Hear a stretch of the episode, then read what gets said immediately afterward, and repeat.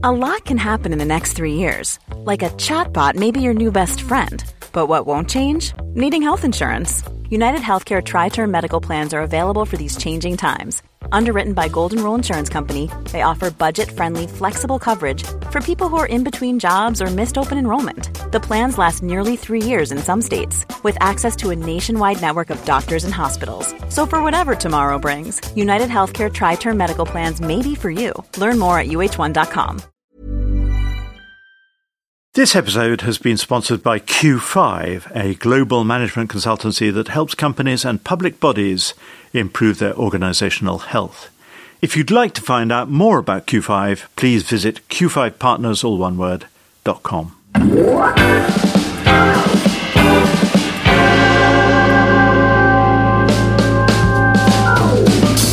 Hello and welcome to Media Confidential, the weekly podcast from Prospect Magazine, all about the fascinating and contested world of media and how it affects you. I'm Alan Rusbridger. And I'm Lionel Barber. Today, how X are dealing with the Israel-Gaza war compared to huge news events before Elon Musk's takeover. More job cuts at Twitter. Thousands of contracted workers at Elon Musk's company were reportedly let go Saturday, many without notice. It comes after Twitter laid off about half of its employees last month. Joanna Geary joins us to discuss what's changed since Musk axed her curation team and why it really matters. Also today, we're joined by Jane Martinson, author of a new book about the Barclay brothers, two of the most significant U K media owners of recent decades. And now the Barclay family wants the Telegraph media group back. As always, Media Confidential brings you expert analysis from inside the industry, talking to key names in global media. So listen and follow us wherever you get your podcasts to make sure you never miss an episode. Hello, where do we find you this week, Lionel? Last week you, you were in New York, but uh, you've, I think you've switched time, time zones. Uh, yes, I'm uh, half awake in Tokyo, where I've been doing it, uh, interviews for a biography of Masayoshi Son, uh, the owner and founder of SoftBank, the big global media technology group, and that's filled my inbox. I bet it has. Well, uh, I've been uh, obviously very preoccupied with the Israel-Gaza war, but um, my for light relief, I've been watching the Beckham series. Uh, I don't know if you've seen any of that on Netflix, uh, Lionel. I've read little bits about it, but uh, I haven't managed to bend it with Beckham just yet. Well, I was persuaded to by my daughters, otherwise I think I might have given it a miss. But uh, I, I have to say it's compelling. It's one of those things where you have a, a media-generated uh, impression of somebody, and, or in this case David and Victoria, and in this telling of their story, and, and admittedly they had a lot of editorial control, they emerge as highly likeable and intelligent people. And probably the truth is somewhere halfway in between the the absolute denigration that the tabloids have given them over the years and this slightly polished version uh, on Netflix. But uh, it, it, it's a great series. I'll look out for it. I, I'll, I'll get the second half. Don't forget, Media Confidential is on X slash Twitter at MediaConfPod. But now we're going to talk about how that social media platform is dealing with the Israel-Gaza conflict. So now we're going to talk to Joanna Geary, who is head of content and audience at Bloomberg in New York. Uh, until a year ago, she was the senior director of curation at Twitter, where she worked for nine years.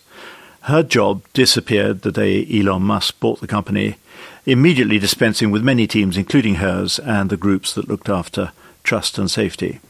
In a recent piece for Wired magazine, the Hamas Israel-Hamas war is drowning X in disinformation, David Gilbert reported that the app was flooded with, quotes, old videos, fake photos, and video game footage at a level researchers have never seen, quotes. At a time when open-source intelligence researchers would normally be scouring the network for first-person accounts from the attacks, they instead had to sift through previously unseen levels of garbage.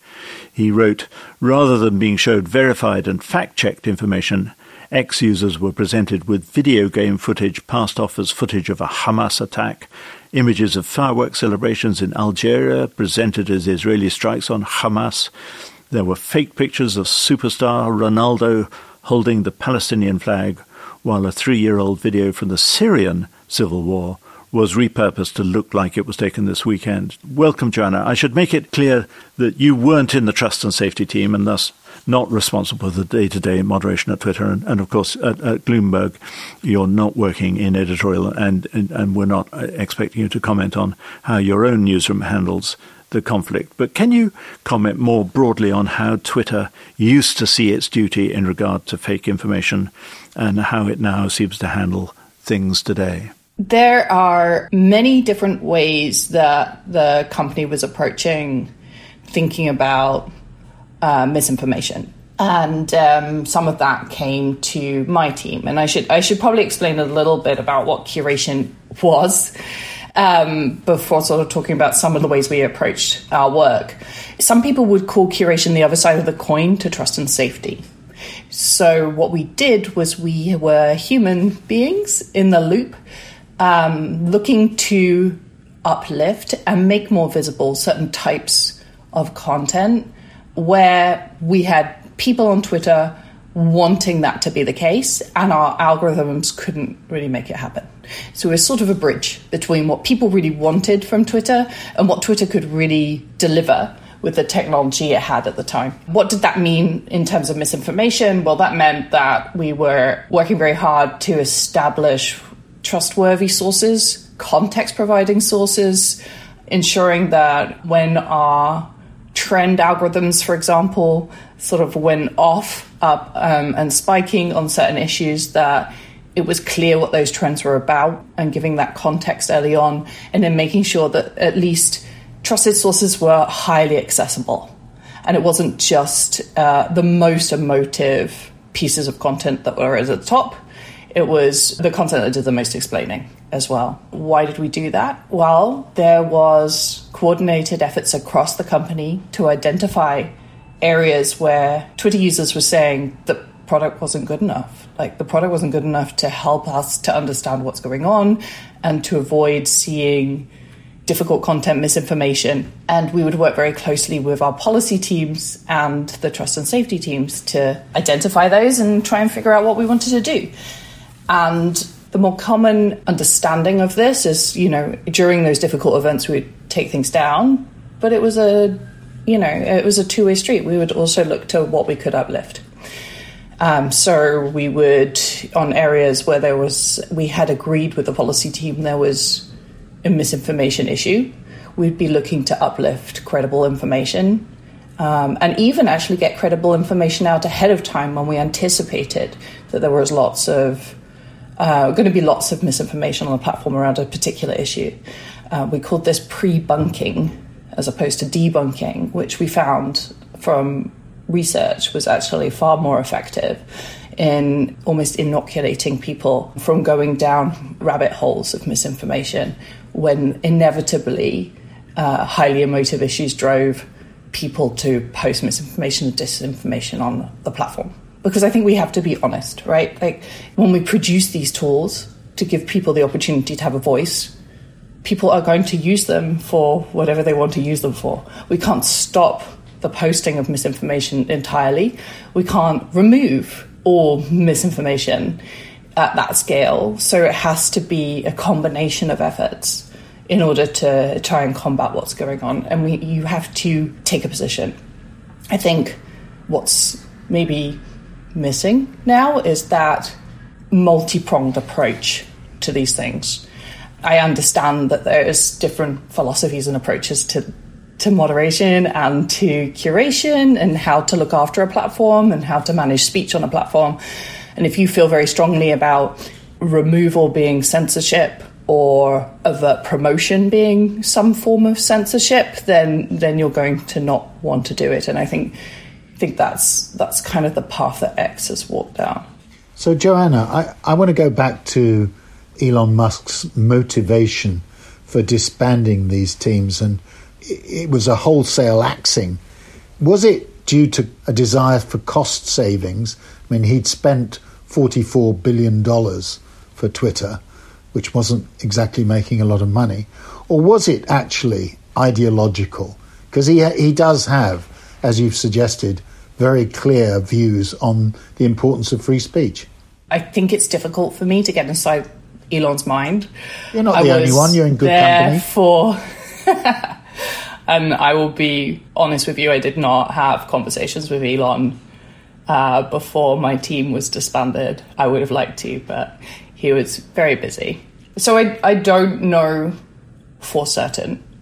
But I think the, the answer, if I was to personally speculate, is kind of both. He's been very public about being incredibly uncomfortable with the way that Twitter was responding to issues such as misinformation, and having humans in the loop be the moderators or curators clearly didn't sit very well with him. I understand that to a degree. I personally have a very different opinion on it, but ultimately he did have a lot of money to save as well. It's plain in the, in the last few days that, that Elon Musk has, has not only been warning users away from trusting mainstream media on Israel-Palestine, but he's also promoting accounts which are known spreaders of m- misinformation. I mean, you, you've worked on both sides of the, the media. You've worked for mainstream media. You might say you're back working for mainstream media now, and there's there's been this sort of love-hate relationship between uh, legacy media and social media. When you were at Twitter, how did you think of your responsibility towards mainstream media in in the sense of, were you there to pick winners and losers? Were you there to make judgments about who was reliable and who wasn't? Was that part of your role in, in curation? Yeah, this is a really interesting question. Was it theoretically? No. Was it practically? In some regards, yes. So let me explain that a little bit. One of the really interesting changes, there were a number of changes for me moving out of mainstream media into a tech company that took a lot of adjustment. One was that news and the provision of news was not central to everyone's point of view of why a product would exist. That was really hard for me because I was used to working in newsrooms and everything was about editorial. Everything was about thinking about the content that we were producing and the importance of the content that we were producing. And that just really wasn't the culture of a tech company. A tech company is, is, is you know, especially a, a massive social platform like Twitter, is thinking about many, many more types of use cases, many more types of users, and has a much more expansive sense of how information is being used on its platform. And so it changed how I thought about things and the centrality of news, and replaced it with the centrality of the people who were using the platform and what they were doing and why they were doing it and how news fitted into that. So I guess I had a switch from thinking news company first to user first, and built a lot more empathy with, with the people who were using the platform. I wasn't there thinking I must advocate for specific news companies, but I was there thinking I must advocate for these people and what they're trying to do and how they understand what they're looking at. And within that came a number of different news principles that were really important. There are policies in place about what is and isn't okay to place on the platform, what to take off, but they are less comfortable with saying what is okay and what they want to promote and what type of platform they want to be in the world, which, you know, is a, is an editorial exercise in many respects. And so in order for my team to do its work, we actually had to create that for ourselves. So we produced what was called the, um, and I launched what was called the editorial standards, well, the curatorial standards team, um, where we would start to look at our approach towards curation and try and make it as uh, rigorous and transparent as possible. And uh, actually, the, a lot of those standards are still available online today. They still seem to exist on X's website. So if you want to see them, you can. So in that regard, we were starting to bring editorial values into the, the work we were doing. Uh, was it fully editorial? I would argue no. We certainly weren't looking to commission or try and write our own content or have our own specific point of view in that regard, but you know, we did have to take a point of view on reliability and trustworthiness um, which was a combination of the editorial values of an organisation and really more strongly the way that customers thought about them as well, and whether they were trusted. So, Joanna, I've I've read that Musk, uh, having sacked most of the moderators, is now promoting a tool called Community Notes, which is a crowdsourced fact-checking tool. My question yeah. is, does it work? And more generally, is artificial intelligence yet up to the task of moderation at scale? So those are two very different questions, Lionel. Yeah, let me take them one at a time. In terms of what was originally called Birdwatch and is now called Community Notes, this has been a project that has been in development for a very long time. And I give kudos to the um, product manager who started it. You know, it came up very quickly against a lot of criticism and a lot of people who were saying there are a lot of ways that this won't work. There were more ways that people would say that this wouldn't work than it would work. And he persisted with it. And I think what has been produced is really interesting, especially for content that's very, very visible. The way that it allows for people to be able to flag where there's additional sourcing and external sourcing that people should be looking at, I think is, is really valuable. I think that there's still challenges with it. I think it is, you know, as I talked about before, like when you're trying to combat misinformation, there's not a silver bullet. There's like a hundred different things that you're going to have to do and keep doing as technology and um, bad actors evolve what they do. So it's useful. Some of the things that I think are, are, are difficult for it are, one, uh, speed. You know, there is some sort of deliberation that has to go on behind the scenes before one of these comments appears. And that sometimes is takes so much time that really the, the full extent of how the tweet has travelled has, has already happened, or the most impact it's going to have has already happened long before that, that happens. And secondly, it's a it's a very community-driven product, which I think, you know, the only equivalent would be something like a Wikipedia or Wikipedia editors. And I think there's there's a lot of work that needs to go into building the community to do that sort of work. And I think that's something that's going to take Twitter some time to figure out, or X some time to figure out. But, you know, don't knock it. This is a really, really hard problem. I think Community Notes was a really interesting solution that most people would have rejected out of hand, and is getting some results. The A I side of things, do we think A I is going to be able to help with moderation? Yes. Yes, it already is. There's already artificial intelligence that is being used to identify certain types of content, whether it's toxic content or you know, um, misinformation um, already on the platform. So before I left Twitter, we were already doing that sort of work. So it does help.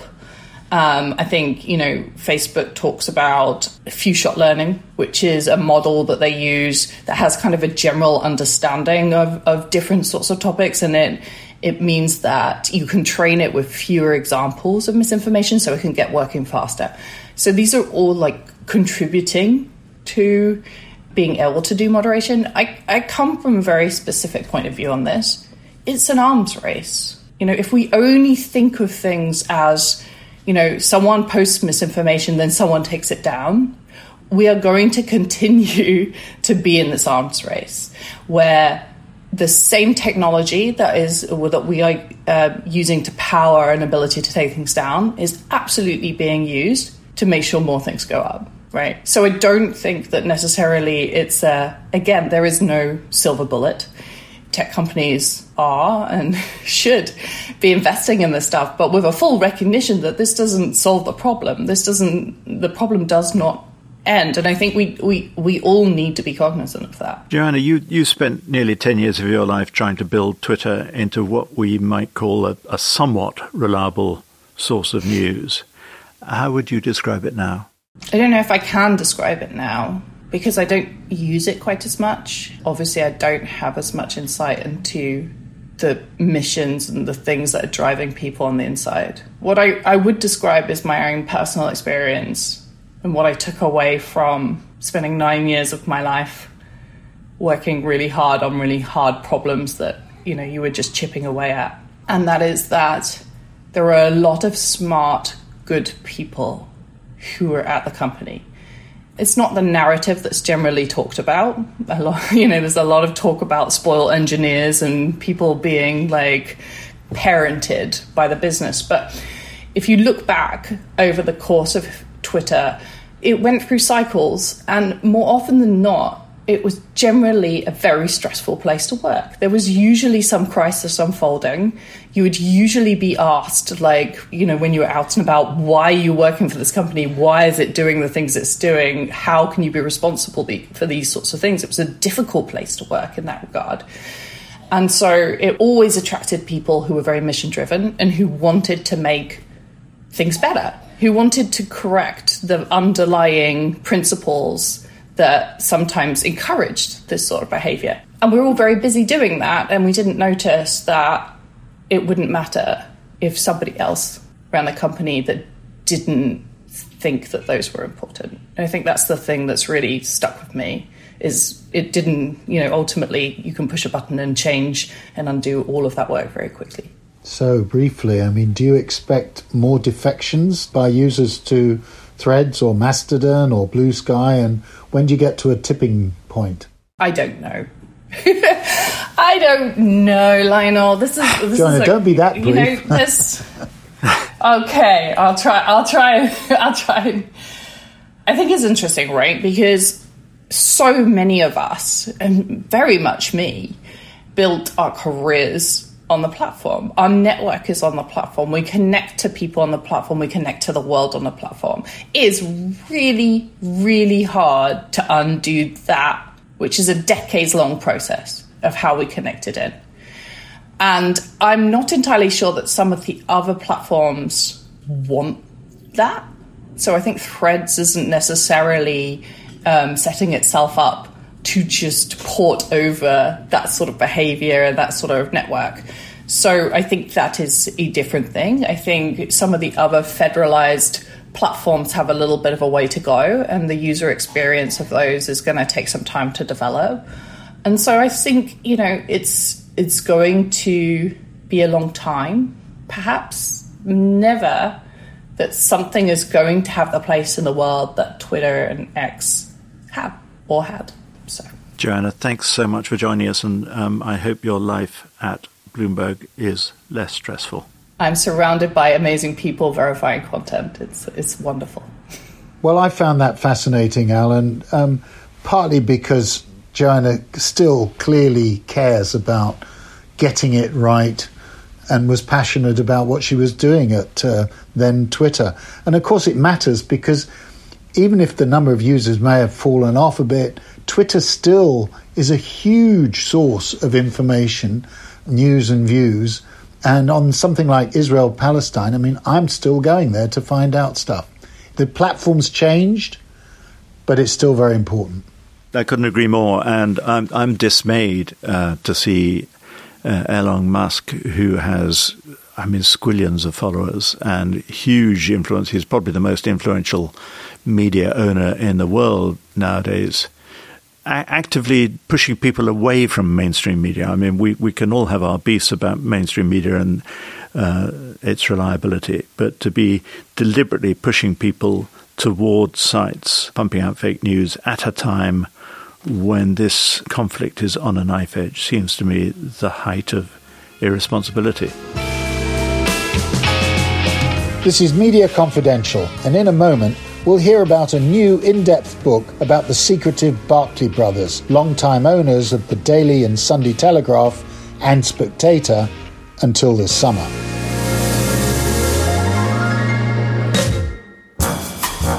Prospect Magazine not only brings you Media Confidential, but also the Prospect Podcast, presented by me, Ellen Halliday, and some of my wonderful colleagues. In each weekly episode, we have an in-depth interview with one of our writers to shed more light on their recent reporting for Prospect Magazine and to give you insight into why their story matters. Today, I'm joined by Nicola Kutcher, an award-winning investigative journalist. We're talking about the countryside and the places that we often think of as our green and pleasant lands. I was just shocked when I found out that national parks generally are more nature depleted than their surroundings. To hear this episode, and many more, including our recent exclusive with the Governor of the Bank of England, Andrew Bailey, follow and subscribe to The Prospect Podcast wherever you get your podcasts.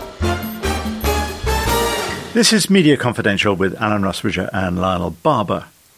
And next we're joined by the journalist and academic Jane Martinson, who has written a book called You May Never See Us Again. I'm sure she'll tell us why it's called that, about the Barclay brothers, Frederick and the late David Barclay.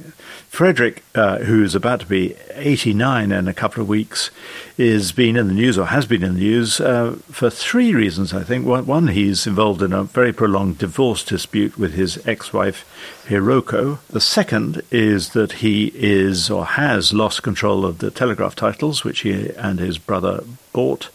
Uh, and there's a forced sale by Lloyds Bank, uh, which we will hear a bit more about in a minute. And the third is that he was he and his brother were more or less uh, unknown visually, if I can put it like that. There was only one known picture of them in existence until this court case, in which we suddenly learnt that Frederick has a penchant for extraordinarily bright red trousers that he was wearing to court. Uh, so that that's why he's in the news, and, and, and of course because Jane has written this book. Jane, welcome to Media Confidential. Jane, I love the book. Uh, you, oh, thank you. You... portray these twins, these identical twins, as publicity shy and seriously litigious. So how difficult it was was it to get people to talk about them? Unbelievably di- well, no, it was really difficult. More difficult than I think I expected until I spent a lot of time doing it. And then I think, because they have, it's such an interesting story, and it's an incredible story, and it's surprising, given how high profile they were as media owners, amongst other things, how little known it was. I mean, even the good things. And I think there were people that knew them and liked them and wanted to talk. And then obviously people that uh, had more negative feelings about them. Were you any clearer about why they wanted to own the Telegraph? I mean, people usually want to b- b- b- own newspapers because they want to make money, or they want to make friends, they want to influence people, they want political influence. But the Barclay brothers seemed to be not of that mould. They could have, there were easier ways to make money, and they were virtually recluses. So what was it that made them media moguls in the first place? Well, like the chapter in the book which deals with the Telegraph and their media ownership is called Why Then Do You Want to Own a Newspaper? And I think all of those things, though, I, th- I do think sort of having some influence as being um, uh, owners of, of newspapers. But I think genuinely they loved newspapers. You know, they read lots of newspapers every day. They would meet um, in coffee shops in Monaco. They would always, or in the Ritz or in their, the office, they would always get together. And when you talk to sort of some of their close, or people that worked with them in the early days, they would say, well, they would test them and say, so what do you think about this? And they would really want to know opinions about things, and were very engaged in the news. And I think that seems to be really genuine and interest. David in particular, with the uh, some of the early newspapers he bought in the nineties, The Scotsman, for example, he would send faxes, pretty sort of regular faxes, with sort of thoughts about the world. And he would send them and they would be marked confidential.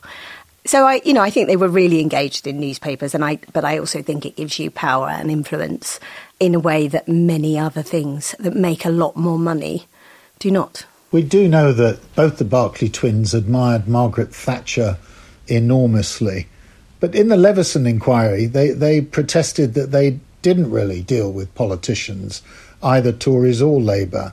What did you actually learn about their contacts, and do you think that they did themselves exercise influence, or was it more the paper and the editor? I think it's a really good question. And I think, as with so much about their lives, but also so much about influence in the media and newspapers, it's a sort of world of shadows and nudges and mists as opposed to direct orders. Unlike Rupert Murdoch, they weren't going in the back door of number ten all, all the time. They did, however, you know, invite people to lunch at the Ritz. I think it's also fair to say that they were very much pretty withdrawn from the time they bought the Telegraph. But then all the senior politicians were invited to go to, most of the senior ones in government were invited to go to Brecqhou.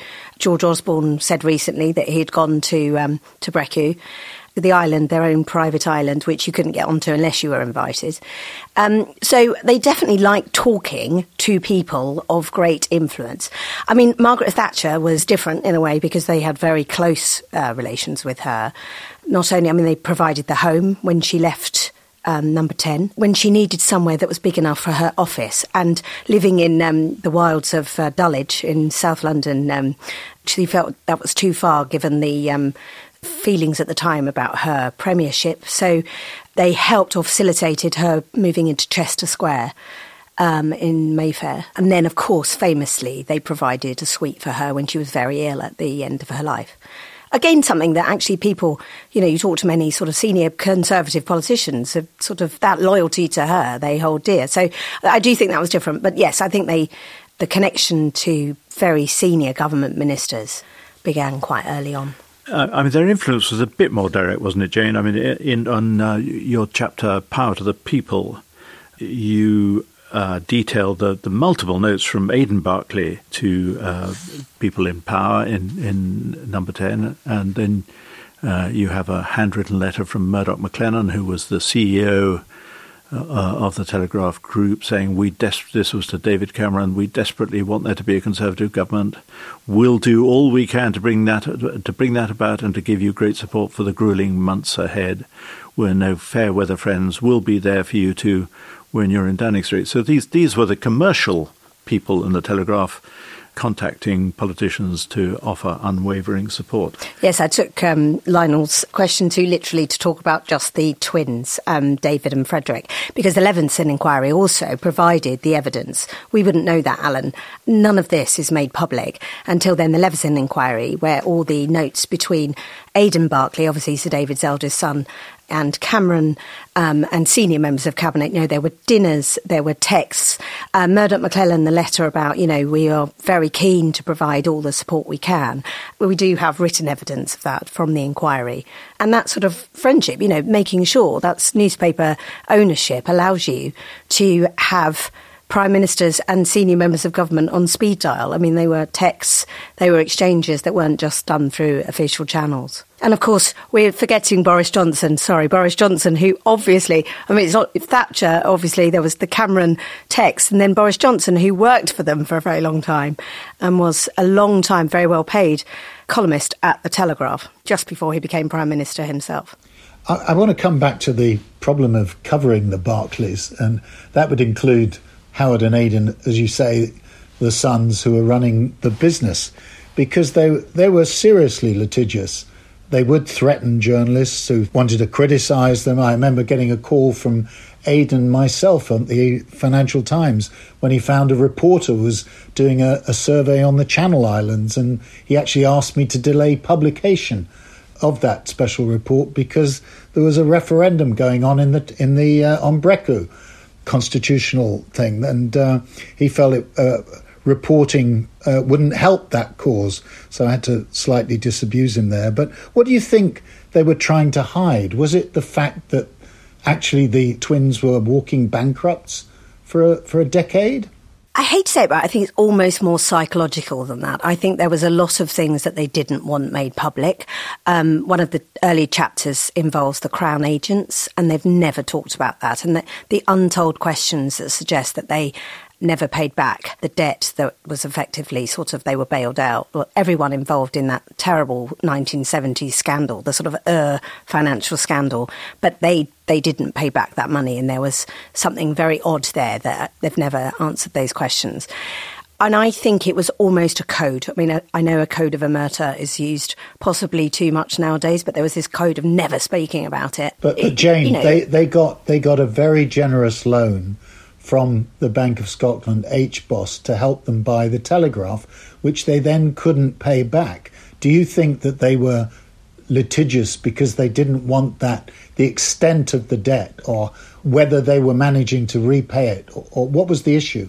I think the fact that they couldn't repay it, and I mean, Lionel, the amount of time, it, it, and it exploded. I mean, it went up to one point six billion at one point. And um, that Lloyds, who took over Bank of Scotland, as you know, spent all those years saying to them, you know, the, the actual capital has not been repaid. And of course, because they took complexity, that, so there are two reasons this is an untold story, I think. They never talked about it, and also incredibly litigious, but also unbelievably complex, a very, very complex. To avoid tax. To avoid tax, I ended up thinking, because of the um, bugging case, for example, that between each other, the family members, you know, it wasn't entirely clear who knew what. Uh, it was incredibly complex for whatever reason. So that, that sort of alone meant that it was actually very hard to find out what was going on. To me, the moment, though, when you realised a bank, because there's there are lots of banks who have lent the money, but the, the biggest one, obviously Bank of Scotland, enabled them to build this huge empire from the turn of the century. Even the bank, the sort of senior executives, couldn't actually get this money back easily, suggests that something was happening. It doesn't make sense, as you say. You know, the money's obviously gone. Has it been moved around? There's an idea that obviously there's so many offshore accounts. I mean, as I, I counted when I first started investigating this, you know, one hundred ninety-seven at one point in all different jurisdictions, not just the B V I, but, you know, almost every offshore um, uh, only one hundred ninety-seven tax haven. Only one hundred ninety-seven. And it, it was so... And of course, once it goes offshore, you can't chase it or really find out what's going on. You don't know what's happened to it. So journalists, obviously, that's very frustrating for journalists who, as we also know, there's been a crisis in the media. There, you know, there aren't so many journalists anymore. We're under more time pressure to actually try to find that. You know, that's that's a real deterrent. But then I realised only earlier this year that the bank themselves were finding it difficult to actually discover. And the idea that you can make sure that it's difficult to find, it's incredible, really, that, you know, our lack of transparency in this country.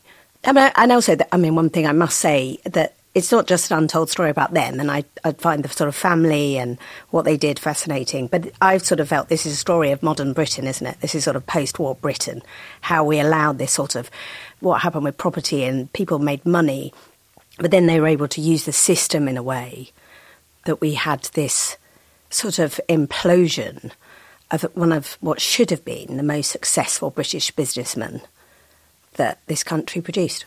As media owners, uh, um, at least in the early years of owning the, the Telegraph titles and, and the Scotsman, they got through multiple editors. Uh, there were numerous purges of journalists. I think it's fair to say they were they got to the digital game quite late.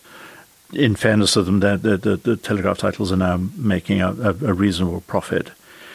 I mean, what, what in your mind was the overall verdict on their tenure?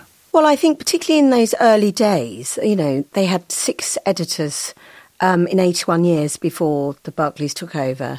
And then there were six in the next eleven years. I mean, it was a sort of crazy. I think since twenty fourteen, which is so that the editor more or less stayed the same, but also we now realise the the brothers themselves had had this big bust up, and I think attention may have been passed elsewhere. You know, I think the Telegraph definitely changed. I think there were sort of some scandalous things that happened. H S B C, we've talked about in the past, the sort of commercial pressures that were brought to bear. That, that was the period when their chief political commentator, Peter Oborne, walked out, effectively saying this was a corrupt newspaper because the commercial department was effectively running the editorial department. Yeah, and he said, um, you know, advertising had taken over editorial.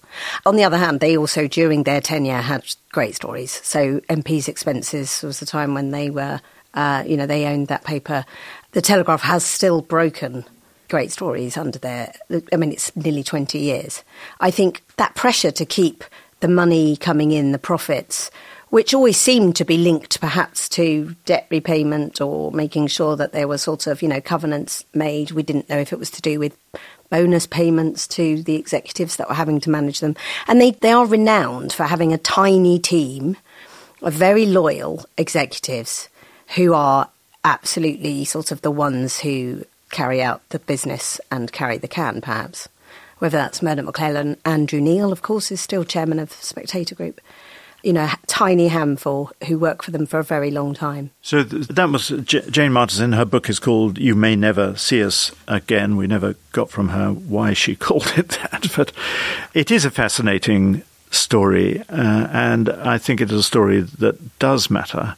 I still think it's a story that is half told. Jane was very um, discreet about the, the, the litigious nature of the people that she was writing about, but as we heard, we, we got a glimpse into the back scene wheeler-dealering in, in politics between the commercial side and the, the owners of the Telegraph, uh, and the intersection between politics and political influence and, and those news titles.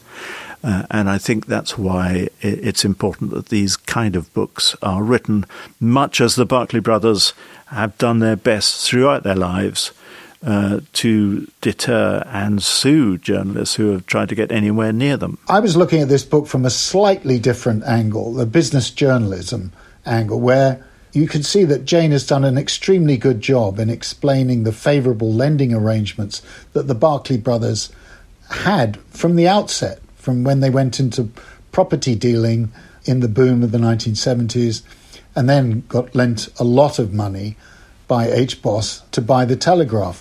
The other important point, of course, is that they were very good at avoiding paying tax, um, from using their base in the Channel Islands. And so it's a rather interesting story in the end about um, estate planning. One of the twins was cut out. They had a big falling out like ferrets in a sack. And in the end, the whole thing was exposed, but it took an awful long time. Uh, you you edited the Financial Times. The, the clue is in the name there. Um, I'm interested, Lionel, in, in how common a problem was it for your journalists, your investigative journalists, to write about companies like the Barclay brothers nowadays? I mean, I, I know there were forensic accountants who couldn't make any sense of the Barclay brothers companies because so much of it was hidden. But that must be a formidable problem for investigative journalists trying to do this kind of work. Well, frankly, Alan, I was kicking myself somewhat. Why didn't we do a better job? I think the main reason, of course, is that these were private companies.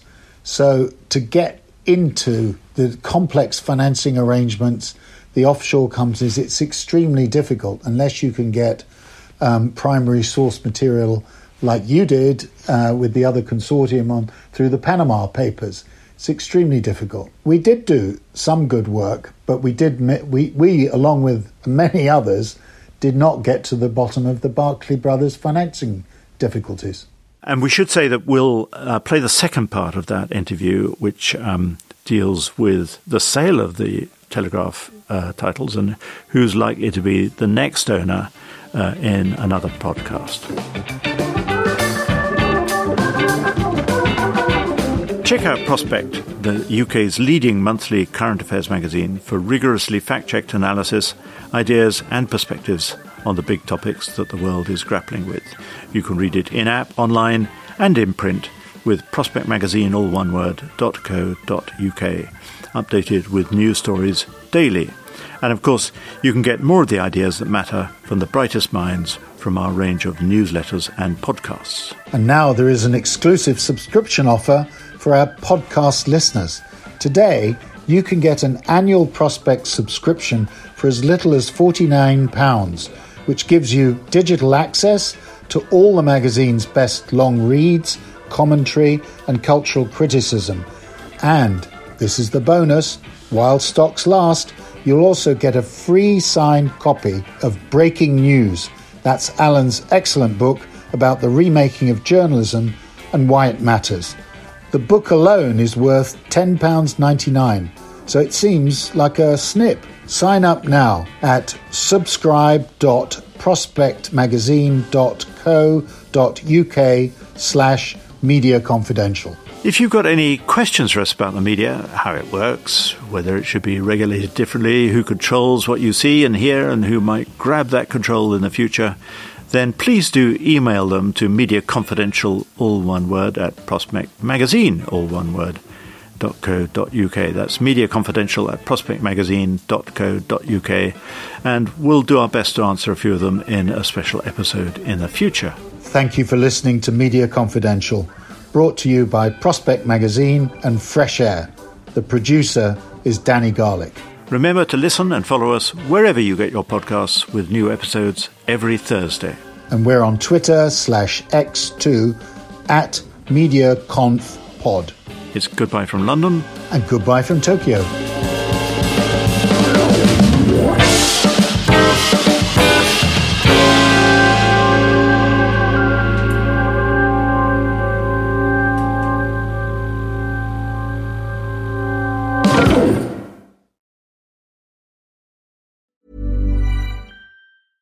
After the holidays, a little cash goes a long way. The Chime checking account has tons of benefits to help, like fee-free overdraft up to two hundred dollars for eligible members, no monthly fees, and thousands of fee-free A T Ms. You can even get paid up to two days early with direct deposit. Sign up for Chime today at Chime.com slash Goals24. Banking services and debit card provided by the Bancorp Bank N A or Stride Bank N A members F D I C. Spot me eligibility requirements and overdraft limits apply. Out-of-network A T M withdrawal fees may apply. Access to direct deposits up to two days early depends on the timing of the submission of the payment file from the payer.